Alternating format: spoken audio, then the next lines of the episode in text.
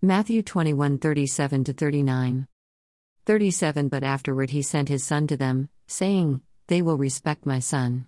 38 But when the vine growers saw the son, they said among themselves, This is the heir, come, let us kill him and seize his inheritance. 39 They took him, and threw him out of the vineyard and killed him. The vineyard the wealthy man had in the parable of the wicked tenant is the world. The servant that the vineyard owner sent to receive his crop and check on his property were prophets of the Old Testament. Each time vineyard workers who paid rent to the landowner, they assaulted them and even killed them. It could be for many reasons to keep from paying rent, to keep the share of owners chopped to eat or sale for profit. The vineyard finally said, I need to stop sending these hired servants and send my son, surely they will respect my son.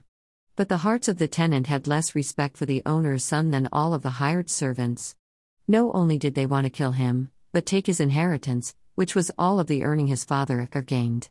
It doesn't take much of genius to see that vineyard owner's son represents Jesus, the Son of God.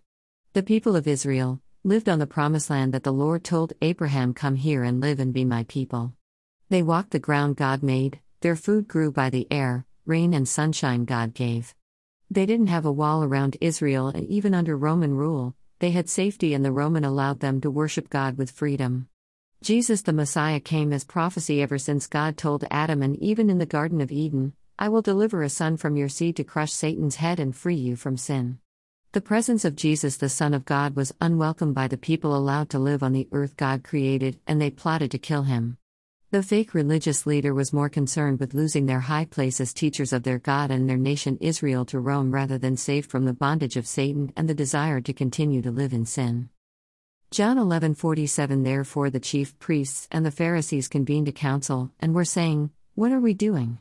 For this man is performing many signs.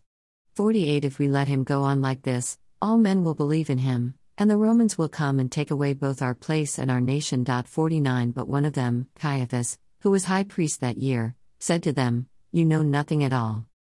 The people of Israel recognized Jesus as the Son of God, but wanted his death and to take the land God made with his own hands, and the fake religious leader wanted the human glory of the Father's God glory and authority.